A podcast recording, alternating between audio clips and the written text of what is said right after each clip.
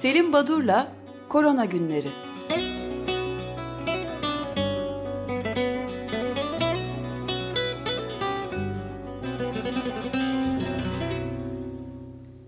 Günaydın Selim Badur, merhabalar. Günaydın, merhabalar efendim. İyi haftalar günaydın. herkese.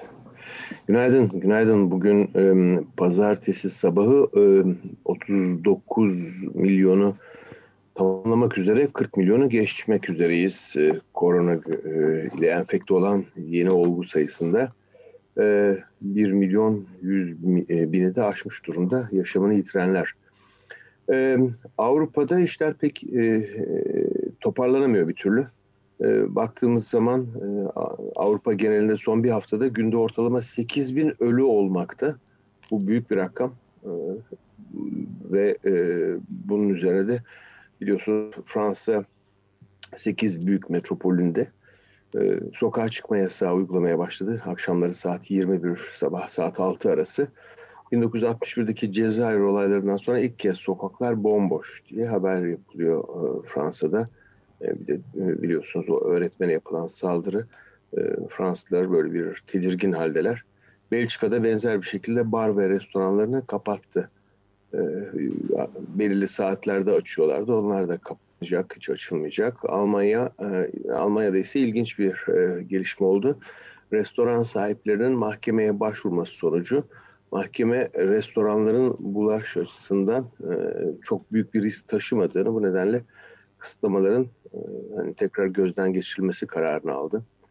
Buna karşın bazı ülkelerde, örneğin İsrail'de, örneğin Avustralya'da, Melbourne'da e, alınan önlemlerde bir parça gevşetmeler yoluna gidiliyor. Çünkü e, bu ülkelerde e, son zamanlarda e, oldukça sıkı kısıtlamalar getirilmişti. O kısıtlamalar sonucunda e, işlerin biraz kontrol altına alındığı düşünülüyor. Şimdi iki tane küçük çalışmaya e, bakıp sonra Türkiye'den haberlere geçmek istiyorum. E, bunlar e, çeşitli haber ajanslarındaki bilgiler. Bir tanesi deride 9 saat aktif kaldığı gösterilmiş virüsün deri üzerinde. Bu gripten 5-5,5 kez daha uzun süre deride aktif kalabiliyormuş. Bu aktif kalabiliyor cümlesinin ne olduğunu tam bilmiyorum. Yani canlı mı yoksa PCR mı? Orada bir ayrım yapmak lazım. Ama bilinen bir şey var. Alkol ile koronavirüslerin 15 saniyede inaktive edildiği biliniyor. Yani el dezenfektanları oldukça etkili. Bunda herhangi bir tartışma, herhangi bir e, farklı görüş yok. Spor e, çeşitleri incelenmiş. E, bugün e, şimdiye kadar çıkan, Fransa'da çıkan e, bu kümeler var, e, odak noktaları, grupları. Bunların 6.9'u spor faaliyetlerinde e, e, kapsıyormuş. Kısacası sporun özellikle e, bireysel yapılan ve açık havada yapılan sporların hiçbir risk taşımadığı, e, buna karşılık e, işte futbol gibi, handbol gibi, rugby gibi insan temasının olduğu spor alanlarında dikkat edilmesi gerektiği e, belirtiliyor e, Fransa'da 90 kadar spor insanı ki e, e, olayı toparlayıp başı çeken Zinedine Zidane gibi e, futbolcular. E, bunlar sporda e, önlemlerin biraz gevşetilmesini talep eden e, isteklerini bildirdiler. Şimdi Türkiye'de e, ilginç bir nokta var. E, Cumhuriyet Halk Partisi Ankara Milletvekili Murat Emir e, özellikle Sağlık Bakanlığı bünyesinde yayınlanan bir takım yayınlara bu bakanlık çalışanların da yer aldığı çeşitli çalışmaları e, irdeleyip yakından takip ediyor. Kendisinin bir başka e, bilgisini aktardığını gördük hafta sonu. E, özellikle Sağlık Bakanı Yardımcısı Şuayb Birinci'nin hatırlayacaksınız daha önce bir dergiden çekilen yazısı. O yazıdaki e, tarih e, kargaşası vardı e, hani bizde 11 Mart'ta bildirilen olgu ama e, yazıda Şubat ve Mart ayındaki hastalardan bahsediyordu. Bu ne biçim iş denmişti. E, ve e, bakanlıkta ya bir hata yaptık demişti. Yazı geri çekilmişti. Şimdi e, Murat Birinci'nin bildirdiğine göre e, bir başka e, dergide da adını çok fazla e, bilmediğim dergide e, bir başka yazı çıkmış. Bu e, yazıda da e, yeni bir ilaç uygulandığı bahsediliyor hastalara. E, içeriği belli olmayan ilaçlar 16 hasta üzerinde uygulanmış.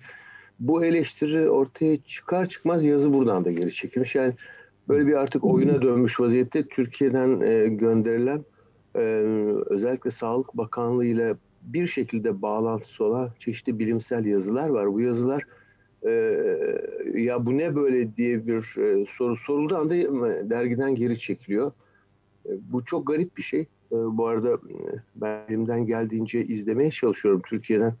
E, yineleyeyim bunu. Daha önce de söylemiştim. Cerrahi olsun, göğüs hastalıkları olsun, pediatri yani çocuk sağlığı ve hastalıkları ana bilim dalı öğretim üyelerine çok da e, doğru dürüst, bilimsel ayakları yere basan ve saygın bildik tıp dergilerinde yayınlanan makaleler de çıkmakta. Ama bakanlıkla ilintili e, yazılar bir hiç adını sayını duymadığımız dergilerde yayınlanıyor. İkincisi de bir takım gariplikler içeriyorlar ve bu, bu noktalara dikkat çekilince de e, yazılar geri çekiliyor. Bu ikinci ya da üçüncü makale. Bir gariplik var bu işte. Bu arada Cumhuriyet Halk Partisi'nden e, cezaevlerinde Covid-19 raporu yayınlandı.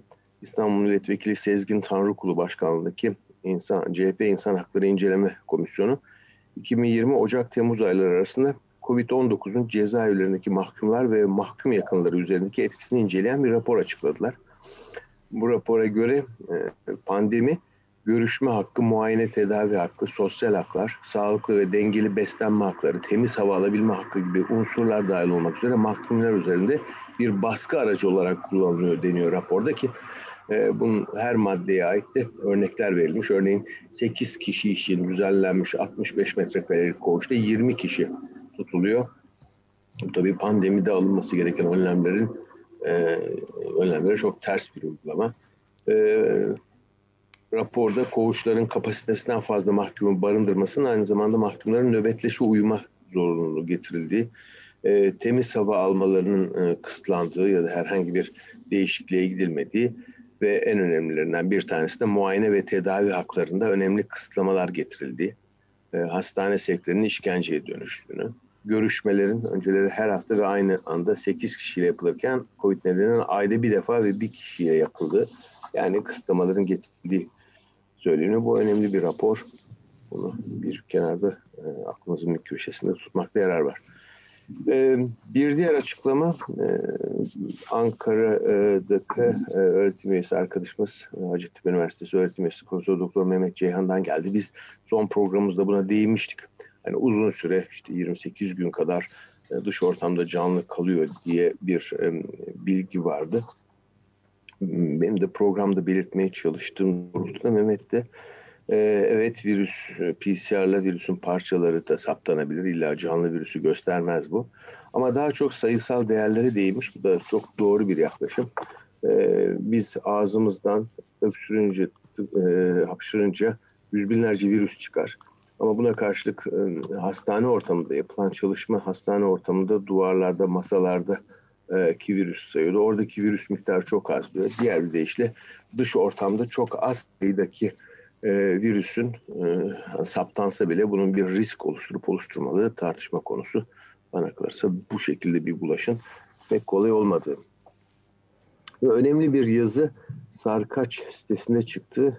E, kaleme alan e, Ömer Bey e, yakından tanıdığınız e, benim de hocam Sayın Profesör Doktor Hasan Yazıcı yazmış.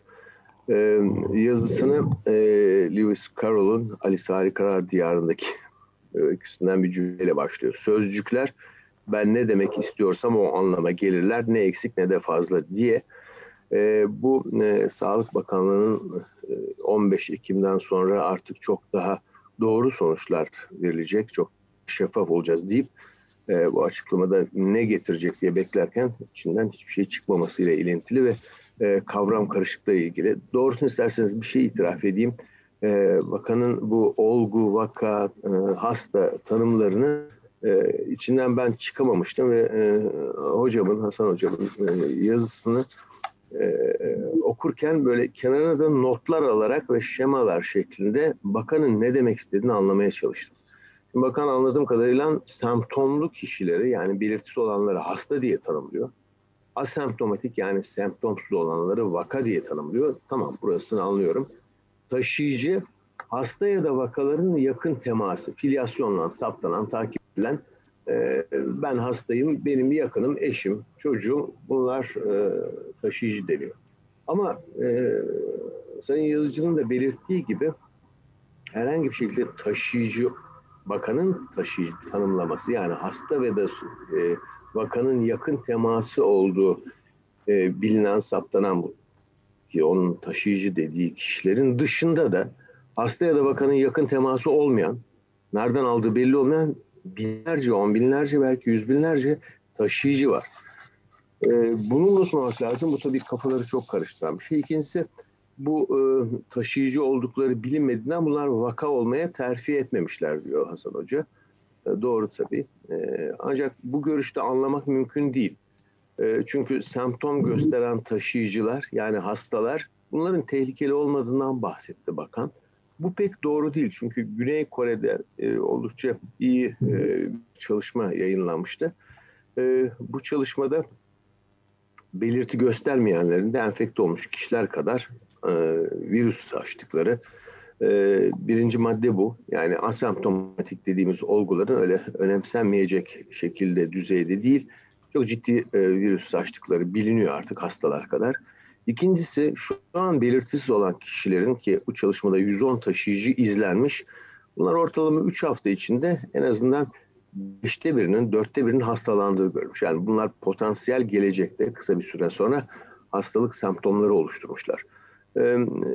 Bu önemli çalışma aslında Sayın Yazıcı'ya göre de pandemiyle savaşta bizlere toplumdaki vaka sayısının bilinmesinin hasta sayısının bilinmesi kadar önemli olduğunu bir kez daha gösteriyor ve e, Sayın Yazıcı yazısını zatüre oranı nedir, zatürenin ne olduğunu e, bunu ağır zatüre e, ne demektir diye soruyor. Ben e, Sayın Koca'nın 30 e, Eylül'deki açıklamalarını ve daha sonraki açık oturumlardaki yanıtlarını izledim. Yine de pek bir şey anlamadım deyip e, gerçekten çok merak ettiğim bir konu. Bilim kurulu üyeleri söz konusu sayıların örneğin altını çizdiğim zatüre oranının ne anlama geldiğini biliyorlar mı diye sorup yazısını biliyorlarsa da bilmiyorlarsa da e, bu hemen tüm hocalık uğraşını sayısal ve nesnel tıbba vermiş biri olarak beni çok üzecek diye bitiriyor sevgili e, Hasan Yazıcı hocamız.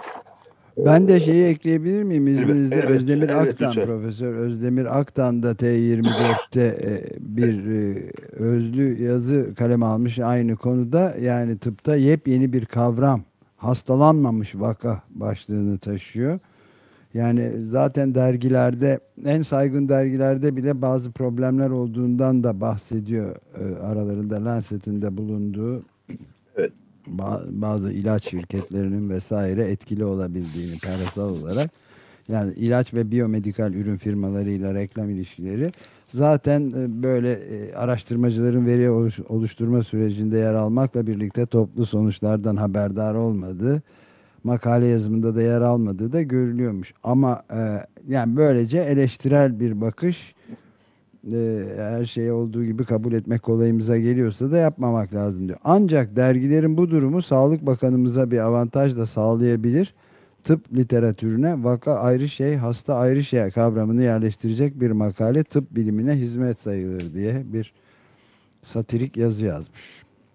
Ee, evet yani bu vakaydı, taşıyıcıydı, hastaydı, semptom. Bu bütün bunlara bu kavram karışıklıklarına ve yeni bir takım kavramlar yaratmaya çalışmaya gerek yok herhalde bizim tıpta kullanılan semptomatik yani ha, belirtisi olan asemptomatik yani belirtisi olmayan ama virüsü saçan e, ayrımı vardır. Yani buradan e, evet kafa karıştırdığı e, belli.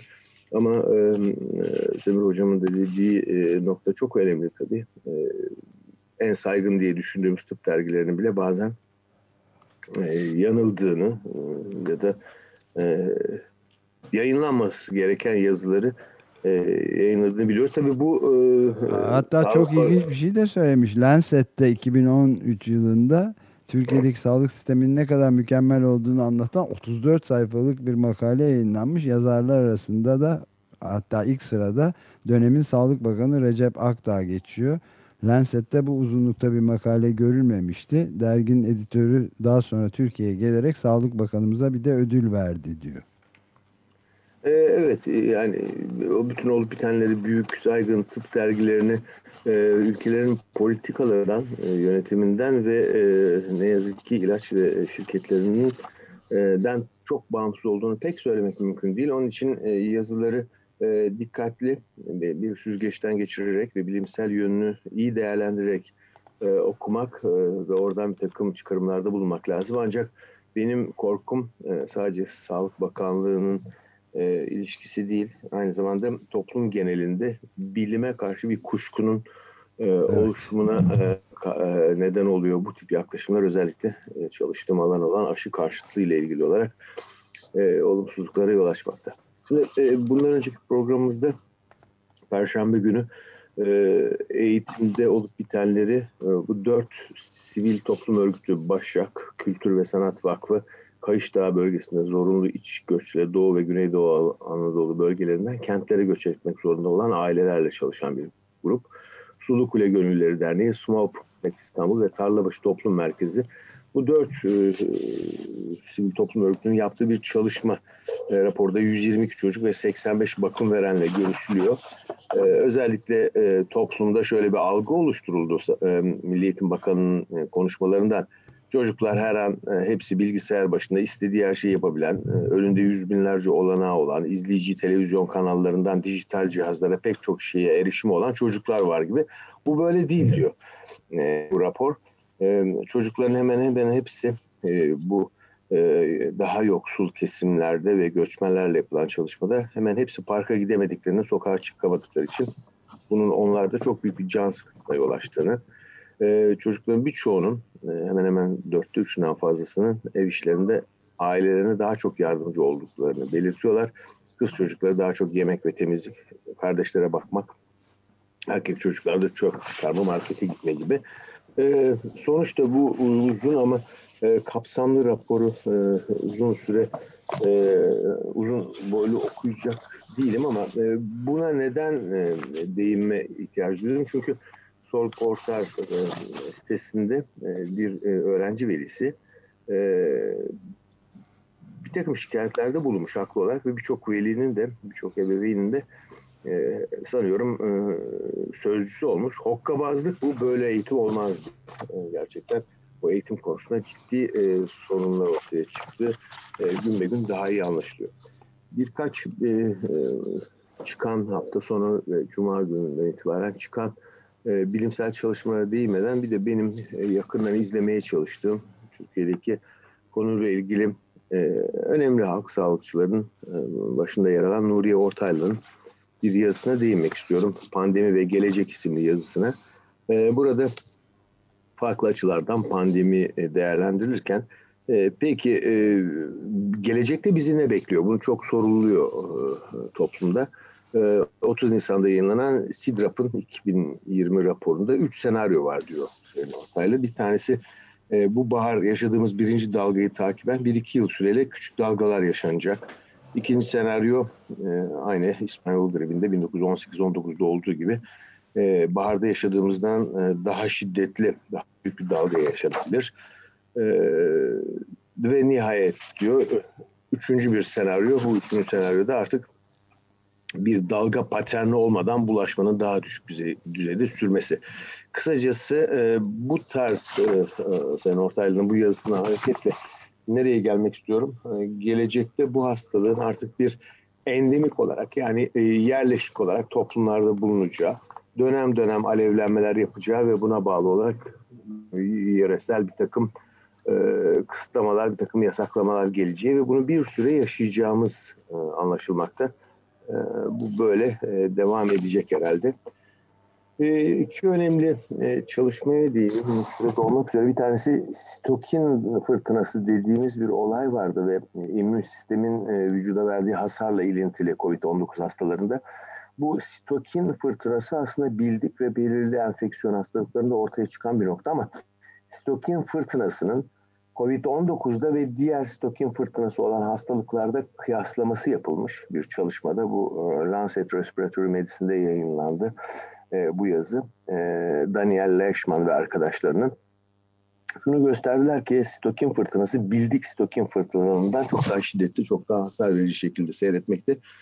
Hmm. Ee, e, örneğin COVID-19 dışı akut solunum yetmezliği olguları oluyor işte koa hastalarında, astım hastalarında. Onlardan çok daha şiddetli, çok daha yüksek sitokin fırtınası düzeyi oluyor. Buna dikkat çekler. Onun için sitokin baskılayıcı, sitokin antikonisti tedaviler e, önem kazanıyor. E, son bir noktada e, pazar günü dün itibariyle çeşitli e, videolar e, YouTube e, kanallarında, ortamlarında geziyor. İşte e, içinde Türklerin de bulunduğu e, Almanya'nın Bion firmasının aşısı eczanelerde diye. E, ilginçtir. Böyle içinde bir e, yurt Türk bulunduğu zaman e, biz e, haberlerde hep kanseri ilaç bulunduğunu, ilk aşının bulunduğunu, ilk e, e, tedavinin geliştirildiğini hep okuruz. E, onlar bir tek bir türlü somut hale dön, dönüşmemiştir. Şimdi bu haberler oldu bitti. İçinde yöneticilerinin, sahiplerinin Türk olduğu bir yazılan BioNTech firmasının, bu Alman firmasının Amerika Pfizer ile birlikte e, geliştirdiği mRNA aşısının e, işte eczanelere verildiği söyleniyordu. Röportajlar vardı yöneticileri Sayın Uğur Şahin ve eşi Özlem Türeci ile. Aslında e, kendileri e, haberde yer alan şekilde ifade etmiyorlar aşılarını. E, ama bütün bu yorumları bir kenara bırakıp ben 17 Ekim itibariyle yani e, iki gün önce e, New England Journal of Medicine'de bu ekibin yayınladığı 25 yazılı bir makale yayınladılar ve e, geliştirdikleri aşıya ait bulguları sunuyorlar. Bakın iki gün önce sadece 100 kadar kişide 195 kişide yaptıkları faz 1 çalışmasının sonuçlarını yayınladılar. Daha faz 2 ve faz 3 çalışmaları olacak. Ondan sonra eğer uygun bulunursa aşı gerekli izinler alınacak. Kitlesel üretime getir, geçilecek. Yani en önde olduğu kabul edilen aşılardan biri bu e, BioNTech firmasının aşısı. Bunun bile çıkması daha aylar alacak. Bu biliniyor ama bizim e, kanallarımızda Türklerin e, aşısı aldı başını gidiyor eczanelere gel diyor. Yani insanlar gidip eczanelerden bu habere bakıp e, Covid-19 aşısı sormaya başlayacaklar gibi geliyor. Bu tuhaf. E, Tuhaf ve üstelik de grip aşısı bulunamazken e, asıl insanların e, yani grip mevsimi başladığı sırada e, gayet kuvvetli te, ta, takviye edici grip aşısı peşinde koşarlarken böyle neydi belirsiz bir şeyin peşinde haberlerine çıkması da endişe verici bence. Evet e, elbette grip aşısı yani haberler konusunda e, hani biz bilimsel dergilerdeki yazıları aman dikkatli okuyalım titiz davranalım diyoruz. E, haberler konusunda ülkemizde gerçekten bir sıkıntı olduğu belli. Bir diğer yazı demiştim süremi açtım ama şu haberi de söyleyeyim. Çin aşısı bu hatırlayacaksınız Türkiye'de 25 merkezde 13 bin hastada faz 3 çalışmasına ülkemizin de katıldığı bir aşı. Bu aşı inaktif bir aşı. E, diğer bir deyişle Almanya'da, İngiltere'de, Amerika'da geliştirilen ve modern teknolojilerin kullanıldığı aşılardan farklı olarak bu Çin aşısı inaktif aşı. Yani bütün e, çok klasik eski bir yöntem kullanılmakta. Virüsün tamamı virüs öldürüldükten, inaktive edildikten sonra bilmekte. Ancak unutmayalım bu aşının, bu inaktif aşının hem çok büyük üstünlükleri, yararları var hem de bazı riskleri var. İsterseniz bunlara perşembe günü değinelim ama en azından şunu söylememe izin verin. Lancet Infection dizide bu da hafta sonu yayınlandı. Çin aşısıyla ilgili Shang Li ve Kia ve arkadaşlarının yazısı. Bu aşıda bahsedilen önemli bir nokta fark ayrım ayrıntısına hiç girmiyorum. Hani diğer Alman, e, Amerikan, İngiliz aşılarından farklı olarak Çinliler ikinci faz çalışmalarını da bitirdiler ve onu da yayınladılar. Yani bir adım önde Çinliler aslında e, bu açıdan baktığınızda isterseniz bunların ayrıntısını e, Perşembe günü konuşalım. Ben, ben yine önümde dur, duruyor sürekli olarak neredeyse iki hafta geçti. Bu sağlık çalışanları ile Covid-19'un ilişkisini artık yeni bir şey aramayacağım. Son dakika haberi ya yayın değil. Perşembe günü bu sağlık çalışanlarına bir bakmak istiyorum. Dünyada ne olup bitiyor? Covid-19 sürecinde sağlık çalışanların başına neler geliyor? Çünkü e, Dünya Af Örgütü'nün bir raporu yayınlandı. O raporu e, aktarmam, özetlememde yarar var diye düşünüyorum. Ben burada durayım. Size iyi yayınlar ve iyi haftalar efendim. Teşekkürler. Görüşmek üzere. Sağ olun.